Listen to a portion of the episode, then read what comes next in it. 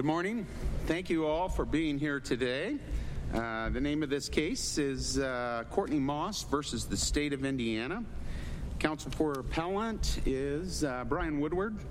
Uh, I get that correct? Yes. And, and, sitting with him is Mr. Bates, Mark Bates.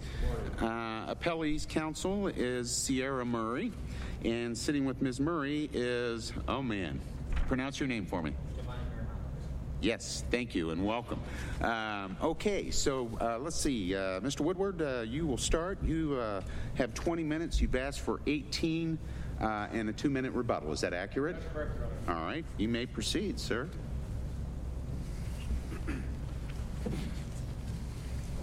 May it please the court, Brian Woodward on behalf of Courtney Moss. Your Honors, we're asking that Mr. Moss's conviction be reversed or alternatively uh, that his matter be remanded for a new trial. I'd like to start out, um, just briefly cover the facts for those uh, students that are here, if that's okay. Um, on August 22nd of 2020, in the evening hours in Gary, Indiana, Courtney Moss, along with four of his compatriots, were at an establishment called Bugsy's Bar in Gary, Indiana. They were in the parking lot when Mr. Rayvon Harris happened to come by. What were they doing in the parking lot? Well, they were smoking marijuana, Your Honor. Smoking weed, right? They were. Uh, also during that time, and it's undisputed, that Mr. Moss, Mr. Atkins, and Mr. Myles, two of his compatriots, were carrying firearms, handguns. Rayvon Harris approached. Before you go to uh, continue with that, uh, uh tell us a little bit uh, about the firearms that they were carrying at the time, uh, and how many had had them. Two. There were three of them that had firearms. We know no less than two of them at the time of the incident had firearms inside of the Save gas station, which was across the street. We know that, um, I believe, two were nine millimeters and one was a different caliber. It escapes me. I think it was a 40 caliber, but it was a different caliber. We know that. And one Based was, upon was a rifle, though, correct? Yes. Almost a rifle type of automatic weapon uh, or semi-automatic. Uh, uh, not an AK-47, but kind of looked like maybe an AR. Right. AR type firearm. Your client had the Glock 43. He had a Glock 43 9 millimeter. That's correct, Your Honor. Thank you. So, Mr. Rayvon Harris approached the group, and for some reason, um, he and Mr. Myles crossed the street to the Save gas station. They went in.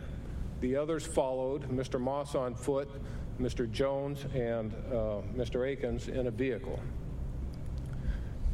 When they got into the gas station, uh, Mr. Myles and Mr. Harris got into an argument over what it's unknown. We know that there was some aggressive talk, and at one point, Mr. Harris, who ultimately died, said to, to the others, F y'all, I'll kill all y'all. That was his statement. At that, Mr. Jones reached out and struck Mr. Harris, and a fight ensued. well, let's when, go ahead, Pete. Uh, when that was stated by Mr. Harris, I'm going to kill you all, or something to that effect, he kind of pulled his fist up, did he not? He did. Right. Right. Okay. And I want to go back to Mr. Jones and, in his striking of uh, Mr. Harris. Uh, it wasn't like he was standing there. He actually went around the corner and then just kind of blindsided him and stole on him, so to speak. I think is the is the street language. Yeah, correct? I, I think that's an accurate representation of what okay. happened. And and um, Mr. Harris didn't see him coming. It's clear from the video. I think that is clear. And I may uh, jump in there just for the the audience's uh, knowledge as well. The reason the, the court and and the can depict the scene how they they can in some respect is because there is a video surveillance that was provided as part of the evidence in the case rather than just um, witness testimony. So it, it, it fills in a picture that often is painted by testimony in a different way. Proceed. Uh, that's exactly right, Your Honor, and I was just going to mention that fact. Along with the uh, video, there were several still frames taken from that video and introduced separately into the trial as exhibits. One of which I'm going to, a couple of which I'm going to speak about a little later in the argument. So during the course of this altercation, it's clear the victim becomes clear later the victim is unarmed. Well, that's not entirely true. Okay. because at one point, Mr. Harris and Mr. Myles began what Mr. Jones described as tussling, um, which is, uh, they, they were just wrestling, I guess. That's what they were doing. They were wrestling. Well, Mr. um, Myles dropped his firearm. So he and Mr. Harris were scrambling for it on the ground. I think Mr. Jones uh, at one point says that Mr. Harris had his hand on the gun. But he didn't own any of the guns. No, he didn't bring a gun to the fight, so to speak. Okay. But it may be the fact that he had possession of a gun at some point Is, during is the altercation. clear from the record that the only one that fired the Glock 43 9 millimeter was Mr. Moss? That's correct. Okay. Mr. Jones, who testified at trial, says that he heard a gun go off and instantly felt pain in his leg. Um, although we can't, I don't think we can see it from the record, but uh, Mr. Jones had to uh, have part of his leg removed as a result of that injury. In the end, Mr. Harris was shot seven times. Four of those shots, according to the um, forensic pathologist, would have been fatal individually. Three of those shots were either superficial or non fatal. It's clear, um, Judge Weissmann, that Ms., Mr. Moss fired four times. They know that because they found the casings and they recovered the weapon after Mr. Moss had transported Mr. Jones to the hospital. On the way leaving the hospital, um, That weapon. Mr. has Moss was picked That up. That weapon has a, a six uh, shot magazine, right? So Magazine. Okay. Six But- in the magazine, one in the chamber. I think it, I think it carries seven. Okay. It can carry It seven. can carry seven, Up to but there, seven. there were only four recovered at the scene. Correct.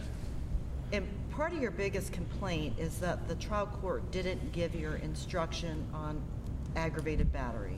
That's correct. Okay, so would you agree that aggravated battery is not an inherently included offense of murder? No. I disagree with that, Your Honor. So you disagree with our decision in Denby, where we said that aggravated battery is not inherently included under Wadle and Powell? Be- Because uh, I think the example we gave in Denby was you can shoot at a, a victim with an intent, attempt to kill, but you can miss completely. So that would be a substantial step towards murder, but it wouldn't be aggravated battery because aggravated battery requires some sort of injury. So that was our analysis in Denby. So you disagree with that? I do. And the reason I disagree with this i- is as follows. Under the included statute, included offense statute, and under Wright, Young, uh, Larkin, and Lehman, all four of those cases by the Indiana Supreme Court, uh, Are those under the pre-Wadle Powell? Yes, cases? yes. Those, Wright is a pre, pre-Wadle, so Wadle is the standard. Wright is now. from the 90s, 96 Okay. or, or so, I you want to say. acknowledge that Wadle and Powell gave us a new map to follow? It did. Which we followed in Denby, Correct. and we found that it wasn't inherently included. It could be factually included, depending on how the state would charge, but the state didn't charge aggravated battery. No, they didn't. But I think even if we set aside inherent inclusion for the lesser included offense, I think factually they did charge it in such a manner that it was factually included. Because, and we can look to Demby uh, for the answer to that question, because we know that they charged just a straight murder, and they didn't, in this case, the state didn't charge the means by which the murder was committed, but the state did file an enhancement, a firearm enhancement, indicating that the murder was committed by a firearm. So now we have the means. And if, if the roles were reversed, and it was the state that wanted an aggravated battery instruction, and if the defendant had objected saying, hey, I didn't have notice that this was even on the table, I think the defendant would lose that battle because the defendant would have notice that a gun was used. And so we don't have merely a recitation of the statute without any means. We have the means themselves. But how do we get to this being instructional error? The, the court didn't give the instruction on aggravated battery. Why is that er- erroneous? Why should we reverse on that basis? Well, first we, we have to go through the right analysis, steps one or two or three. So if I understand Your Honor, um, what was the prejudice? I believe, is Just how do we get to it? I mean, we can start with the with the basic. Uh, at the time, it was uh, uh, that you did not, you weren't the trial attorney, were you? I was not. Yeah, but the trial attorney in this case uh, just basically said, Judge, I want an aggravated battery ex- uh, uh, instruction. Uh, did not present that to the court. Uh, just kind of did all that orally. And would you concede and agree with me that uh, because of the manner and the procedure in which uh, he proposed that instruction, that this is waived because he didn't follow the right protocol? No, we disagree with that, uh, and, and I set that out in our brief, and I cover that because obviously we knew it was going to be an issue. And um, a couple things. First of all, the state is not raising it on appeal, so I think they've waived the waiver, so to speak, um, which you can certainly do. And uh, they discussed it at length. In those cases we discuss in our brief, if everyone is aware at the trial court level what's being requested, what instructions being requested, and it's discussed in length, which it was, then certainly it hasn't been waived. And as a matter of fact, the trial court, I think, lends a statement to the effect that well, the evidence really isn't clear if that last shot hit Mr. Harris. Sir, I That- want you to talk a little bit about the serious evidentiary dispute, because that's what the trial court landed on. The trial court said this isn't an aggravated battery case. There's no serious evidentiary dispute that I can rely on to give this instruction. Can you speak to that? Yes, Your Honor, I'd be happy to. Um, we know there are four shots that we're talking about. The exhibits that I was referring to earlier, they're basically exhibits 32, 33 through 40, 42, right in that. Um, and they show certain bullets that were recovered. We know for a fact one of those bullets came from the 9 millimeter 43 Glock. It did. Do it, we it was to parse the evidence like that, though? You have the difference between murder, which is knowingly killing somebody with a high probability that you're engaging in killing. And you have aggravated battery, which is the infliction of injury with risk of death. We have a defendant here who is carrying a Glock 43 9 millimeter, right? So this is not a BB gun. It's not even, if you look at the caliber of weapons, it's not a 22. As you go up in range of deadliness, i- it's a more serious weapon that people typically buy and carry for self-defense because it's, it's deadly. So the fact that he is shooting that, isn't that enough for him to be aware of the high probability that he's engaged in killing? not at all. When you're shooting, it, would it be, it, would it be different if he had a, a BB gun? I mean, I think your argument would be stronger if he was shooting him with a BB gun. If he's shooting him with a Glock 43 9 millimeter, how, how can you get to the point where you're saying there's a serious evidentiary dispute about what his intent is? This is, this is why we can say there's a serious evidentiary dispute. And, and I've thought about this at length. And, you know, we sit here and the students sit here, and I don't know how many have fired a handgun. But, and I'm going to refer this back to the exhibits. But if you set everyone up and gave them one shot at a two foot by two foot target from 10 feet away with a 9 millimeter Glock, half of them would miss the paper.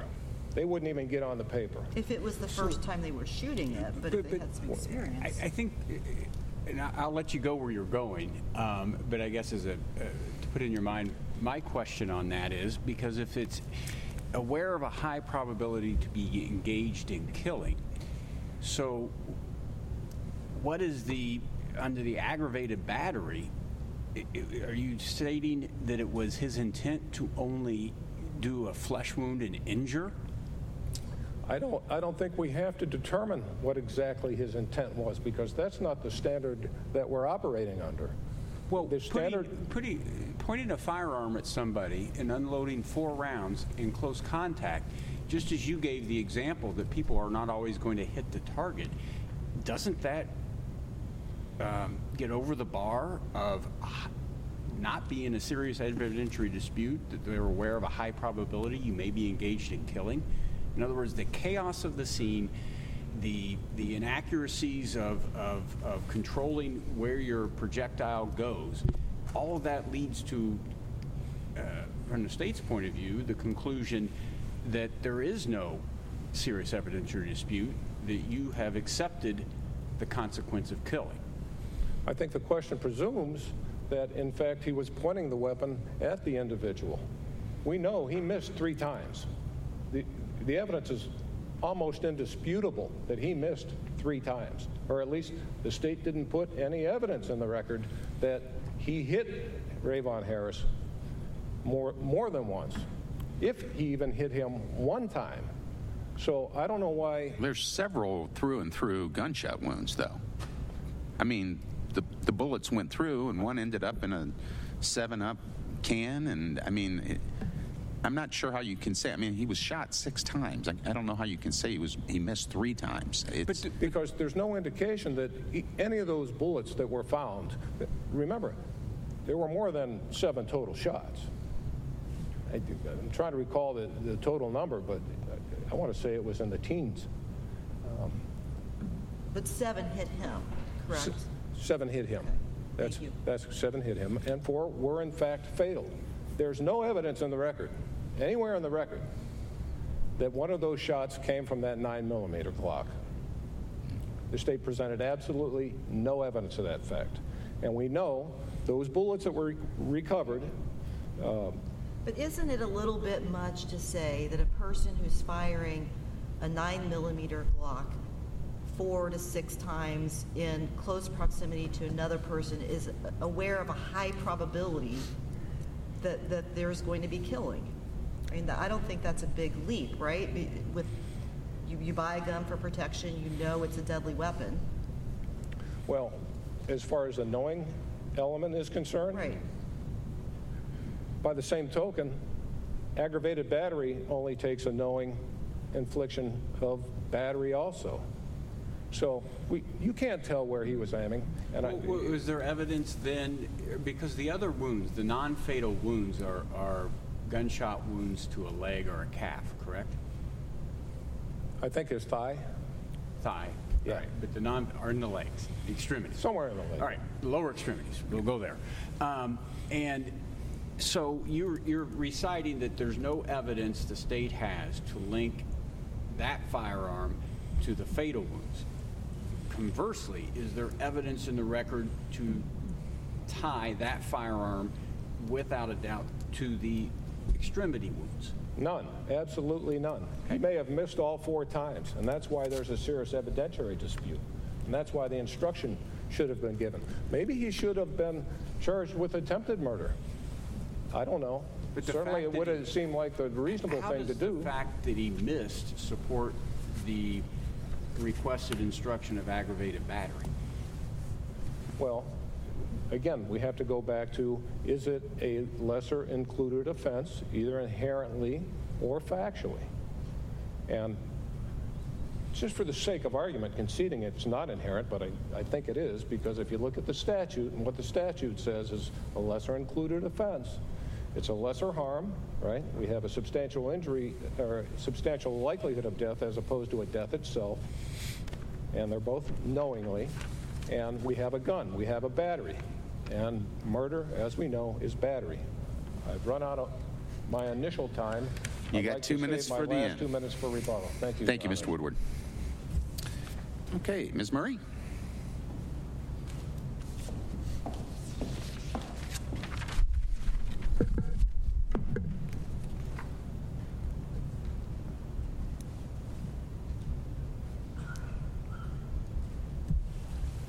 Thank you. And may it please the court. Yes. This court should affirm Moss's conviction for murder for three reasons. First, the trial court did not abuse its discretion by declining a jury instruction on aggravated battery because there's no serious evidentiary dispute as to Moss's intent at the time of the murder. Second, the evidence overwhelmingly supports Moss's conviction. And third, the trial court did not abuse its discretion by admitting a photograph of Moss after he was apprehended because that photograph is relevant and more probative than prejudicial.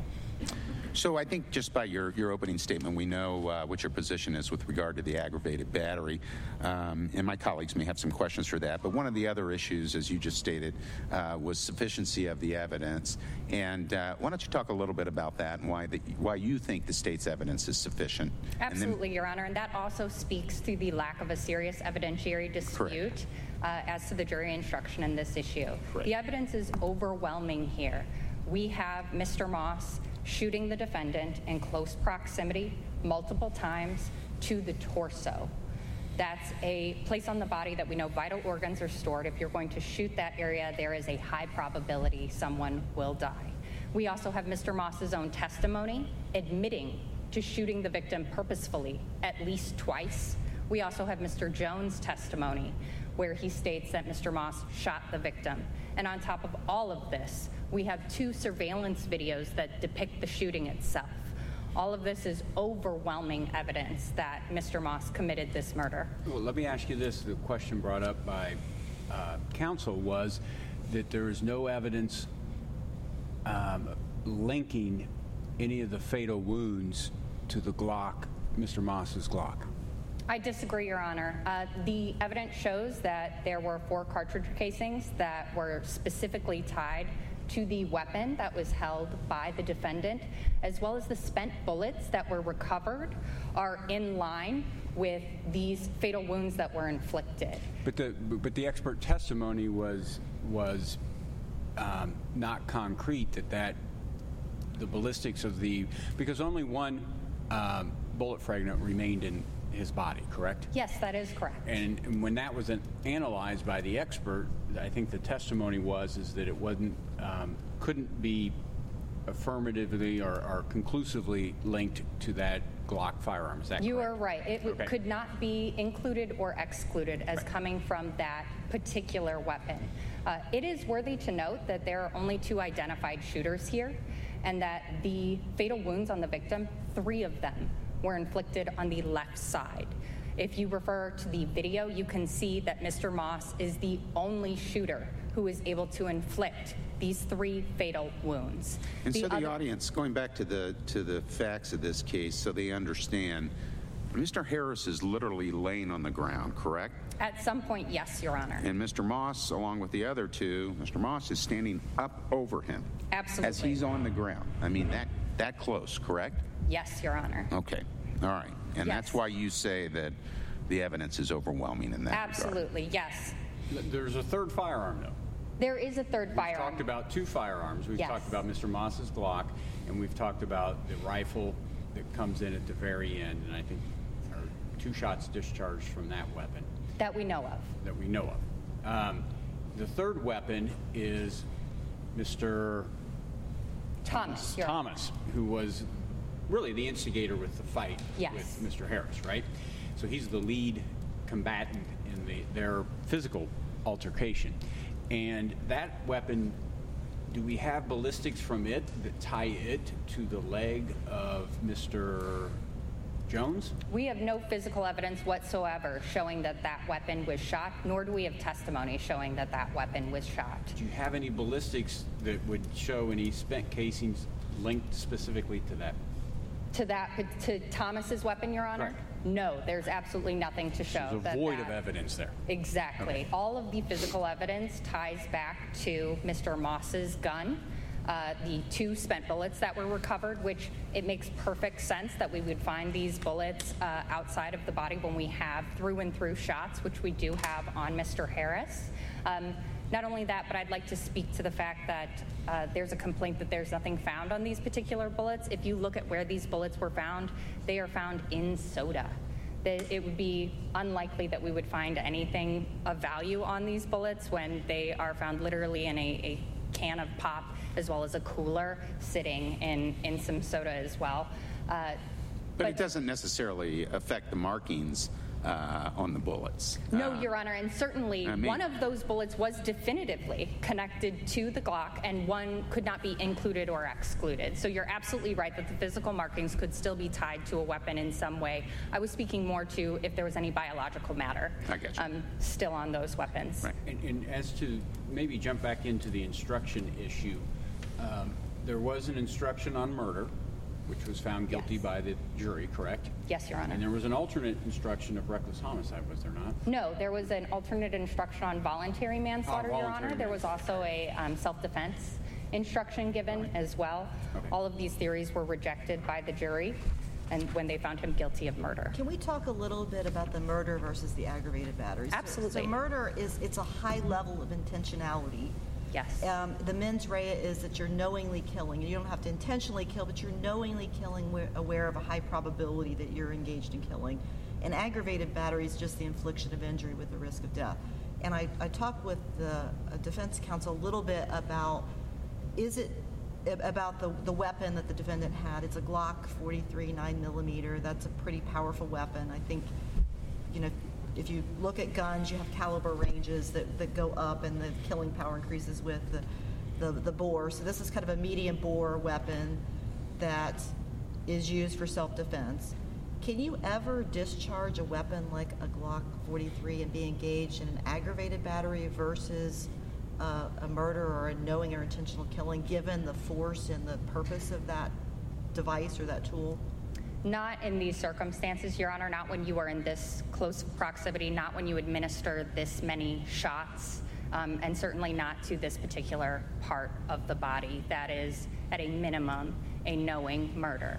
Is that because of the type of weapon it is, or is it because of the proximity? Would, would we have a different case if he had a BB gun? We'd be closer to a different case, certainly. Certainly, Your Honor. So it absolutely speaks to the type of weapon, as you've noted, but it also speaks to the totality of the circumstances that we have here. The number of shots, the proximity of the shooter to the victim, the placement of the shots in particular, all So- show. So would the argument be stronger if he had a 22 caliber instead of a 9 millimeter?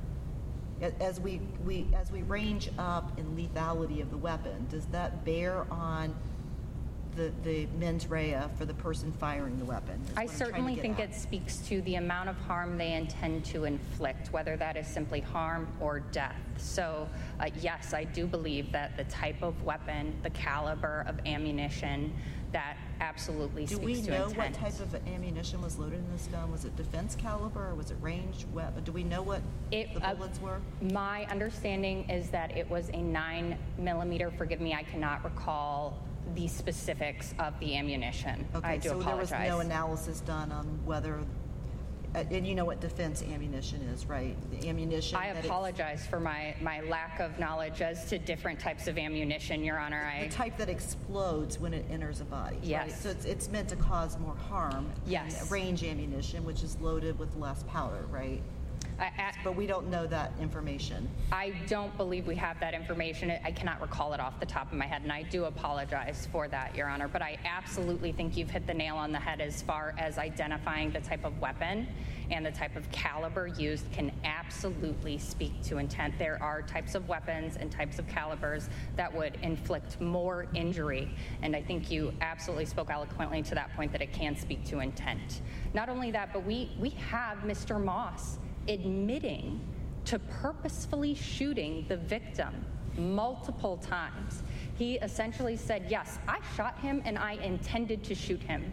We have Mr. Moss administering a final shot simply because he wants to ensure this individual never gets up off the ground once again. And what was his testimony after he fired the shot, final shot? Why did he say he fired the final shot? He asserted, well, he said the victim moved, Yeah. was the testimony. He was still moving, correct? The victim moved, absolutely. This also goes to um, a point made in the briefing that the victim may have died prior to any of these shots by Mr. Moss, and that simply does not bear out in the evidence. Not only do we have medical testimony saying that the wounds when inflicted, the individual was alive, but we also have the victim still alive on camera after the shooting as well. You can see him moving his hands uh, after everyone's left, and as you stated as well, in the autopsy findings, it shows, based on the tissue that was uh, uh, viewed, that it shows that uh, Mr. Harris was still alive uh, at that time. I want to kind of talking, staying on sufficiency of the evidence, and and actually, um, Mr. Woodward mentions this in his brief. If was an accomplice liability instruction uh, given in this case?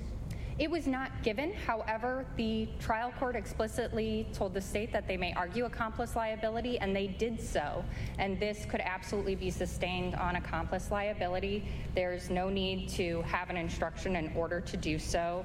This court recognized that in Suggs versus State, a, uh, an opinion from 2008, that you could absolutely sustain this conviction on accomplice So, liability. and for the off, off, uh, the audience, accomplice liability basically just states if two people go together to commit a crime, they're both responsible for the, each other's action. Is that correct? Absolutely. And so we know a- aid, induce, or cause another to commit Right. an offense. Right. And so we know one of those guns killed the victim in this case. And does it, under an accomplice liability uh, theory, does it even matter whether or not we can identify uh, what bullet came from that? It does not, Your Honor. That is absolutely correct. He is still guilty under accomplice liability, which was explicitly argued to the jury. Let me jump back into the instruction issue um, on the uh, uh, aggravated battery.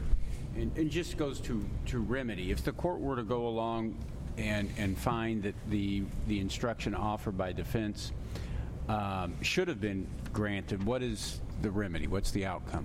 What- A new what- trial, Your Honor. Okay. Would be the appropriate remedy, yes. And is there any, do you concede that, uh, or no, okay, go ahead, I'm sorry. Before you get to that, it- it- the fact that, an, how did you handle the fact that an, an instruction for aggravated battery was not tendered to the court? Do you find that that uh, constituted waiver? Absolutely, that could, that could be waiver in this instance, Your Honor, by not tendering a specific instruction and just generally referring to a pattern instruction. Uh, The state did not argue that in our brief. However, this court absolutely could find waiver on that issue. Um, and before we run out of time, there is yet a third issue in this case, correct? There is, Your Honor. Uh, There was a photograph admitted of Mr. Moss directly after he was apprehended. He is sitting in a vehicle with his hands behind his back. Uh, There are no restraints viewable at all from this photograph. It depicted him as uh, the crime scene technician found the scene, the secondary scene when they apprehended. So after the shooting, the participants fled. Uh, Mr. Moss took Mr. Jones to the hospital, and then he fled the hospital as well. He was pulled over, apprehended um, during a, a typical uh, traffic stop. Forgive me, I believe it was a felony traffic stop. So um, there's really no prejudice here. This is simply showing the individual uh, at that time. It is relevant to a number of issues, including not only his identity, as he was masked in the surveillance videos, and he is not masked. However, he's wearing all the same clothing. He is also wearing a St. Mary's Hospital visitor tag, which shows um, that he did drop Mr. Jones off to the hospital. This is particularly important Let me, because let me ask this, jump in, and, and on the idea of prejudice, was there other evidence or testimony of those things you just um, um, argue um, that make the photo probative? In other words, were there evidence or testimony from the officers or any other persons as to the uh, badge from the visitor tag from the hospital, as to the appearance of Mr. Moss? In other words, the clothing matching what would be seen at the video, uh, by the video at the scene? Any of those other elements other than the photograph? There were some other elements that covered some of these these same same things. However, the photograph speaks to these issues in ways that the testimony simply simply does not. And we know that when photographs are supported, support, supportive, forgive me, of testimony, that they are absolutely relevant and probative still. And here we have that not only with his identity, but it also ties him to Jones. This is particularly important because he makes an incriminating statement to Jones on the way to the hospital. So this bolsters uh, Jones's testimony as well. It also ties him to the murder victim, or forgive me, the murder weapon that was found in his vehicle at that time. So Would would have made a difference if, um, I mean, because, you know, the, the prejudicial value is that he's in custody, right? And, and and in the briefing from the the defense counsel uh, brings up uh, that the jury's going to know he's handcuffed and know he's being held in custody, and that, that is the prejudicial element. Um, Would it make a difference if the handcuffing had been visible? It would certainly be more prejudicial. There are no visible restraints here. But to your point that this was a depiction of Mr. Moss at the time he was apprehended, that was explained to the jury. So there is no risk that they would believe Was this. there an objection to that testimony at trial from defense? There was an objection to the photograph. Only the photograph, not To the other photograph, Your Honor. Yes, there was. And Uh, there's- how- But there- looking fairly at the photograph, I mean, you, any person off the street will conclude that that person is in the back of a police car. And if you're sitting in the back of a police car with the, your arms not visible, you're cuffed. I mean, is that Certainly, a person could infer that that individual was in handcuffs from that photograph, although they are not um, blatantly shown. Uh, So I, the prejudicial value would be less than if they were visibly in restraints. However, I'd like to point this court to a, uh, a case from our Indiana Supreme Court, Wheeler versus State from 2001. Their mugshot photographs from when the defendant was apprehended were admitted into evidence, and the court found that that was the, they were more pr- probative than prejudicial under Evidence Rule 403. They said that by explaining to the jury that this photograph was taken for this particular case, that that reduced the prejudicial value of those photographs. Can I steer you back for a moment? Can I ask one quick question on this before we get back to those? Um, there, there's case law out there that says our jurors are, are intelligent people and they realize after somebody has just been involved in a shooting that they're most likely going to be in handcuffs. Is that correct? Yes, Your Honor. Okay, have at it. Okay. I want to steer you back to the aggravated battery uh, instruction. It, do you believe that aggravated battery, is it a lesser included of murder? And does that matter for our balancing of whether an instruction should have been given? So that's a two-part question. Absolutely. To answer the second part of that question, no, it does not matter. Regardless of whether this is a, an in- inherently included or factually included, regardless of the answer to that question, there is no serious evidentiary dispute, and that is the determinative question in this case. But the fact that a, a, an offense can be included lends credence to the argument that there could be an evidentiary dispute because it, lesser included is interloping with the, uh, the underlying offense, right? I, if you could perhaps rephrase or re-ask Okay. your question, I apologize, Your Honor. Okay, so the, the fact that you have a series of laws where some are inherently included or factually included mean that these two different crimes are so similar that either the legislature has combined them in such a way that they're included within one another, or the facts and the way the prosecutor charges them means that they are so interwoven that the facts of one can't be relayed without the facts of the other, right? That's what we mean by inherently or factually included. Yes, Your Honor. So doesn't that lend credence to the defendant's argument that these cases are not so factually dissimilar that the, the court should have given this instruction? No, Your Honor, it's our position that they are, it is not factually or inherently included. Uh, to be inherently included, they would have to be established by the same or less than all of the elements of the offense. Here we have um, the intent to kill someone versus the intent to merely injure. Those are two completely different And things. we decided in Demby that these two are not in fact, or are not included inherently. Yes. But factually included, I'm not so sure. Factually included, Demby is the only case I've seen that has looked to a firearms enhancement to make that determination. It was slightly different context. It was a double jeopardy context and not a jury instruction context. This is a really interesting question. It was reserved and right in a footnote as far as whether a an offense that merely intends to inflict a lesser harm, is that an inherently included offense? That has not been answered, and it was explicitly reserved in right. It shows the slight difference between our double jeopardy analysis and our jury instruction analysis.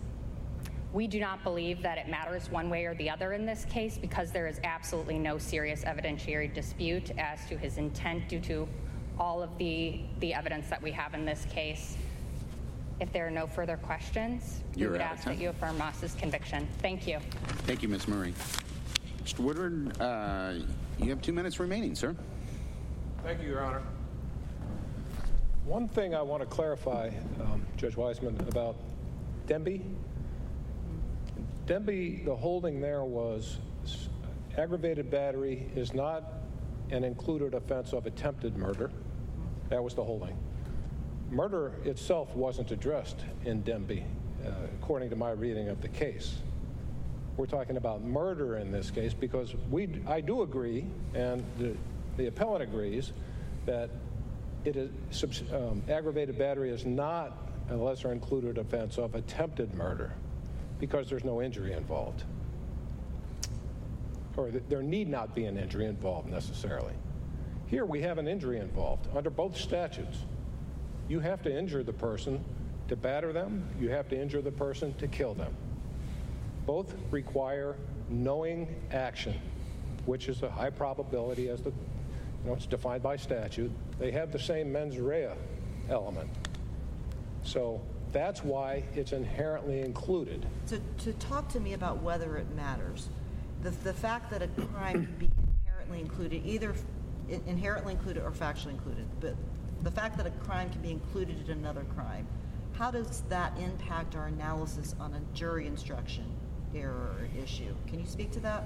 Yes, because then we go to uh, the, the third step in the analysis, and we're going to assume one and two have been complied with. And is there a serious evidentiary dispute? We just need to look to the record where the judge says, well, we don't know. The judge said, in, in deliberating, But does the fact that a, a crime is inherently or factually included raise the, the ire of there being a, a factual dispute because the cases are so similar? Does that, does, does that help your cause? I'm not sure if it helps the cause or not. I'd have to think that through. But I do know that in this particular case, we have a judge saying, I don't know what happened. That's a jury question. That's why we have juries, to decide these particular issues. And when we look at an abuse of discretion, which is the standard we're applying, was the judge's decision against the logic and effect of the facts and circumstances? We have the judge's own statement to establish that standard. That's why the instruction should have been given. That's my time. Uh, Thank you very much. Thank you, Mr. Woodward. Thank you, sir. Okay, that concludes today's argument, and uh, uh, normally, uh, my colleagues and I would return to uh, uh, our conference room and discuss how we want to uh, rule on this case, and then one of us would write uh, an opinion that would then be distributed to the other two colleagues to either concur, dissent, uh, or there are other options as well. But because we're here at Eastern Hancock uh, uh, High School, uh, we're not going to do that today. And instead, we are going to uh, step down and allow the students to ask us questions. And so we will do that now.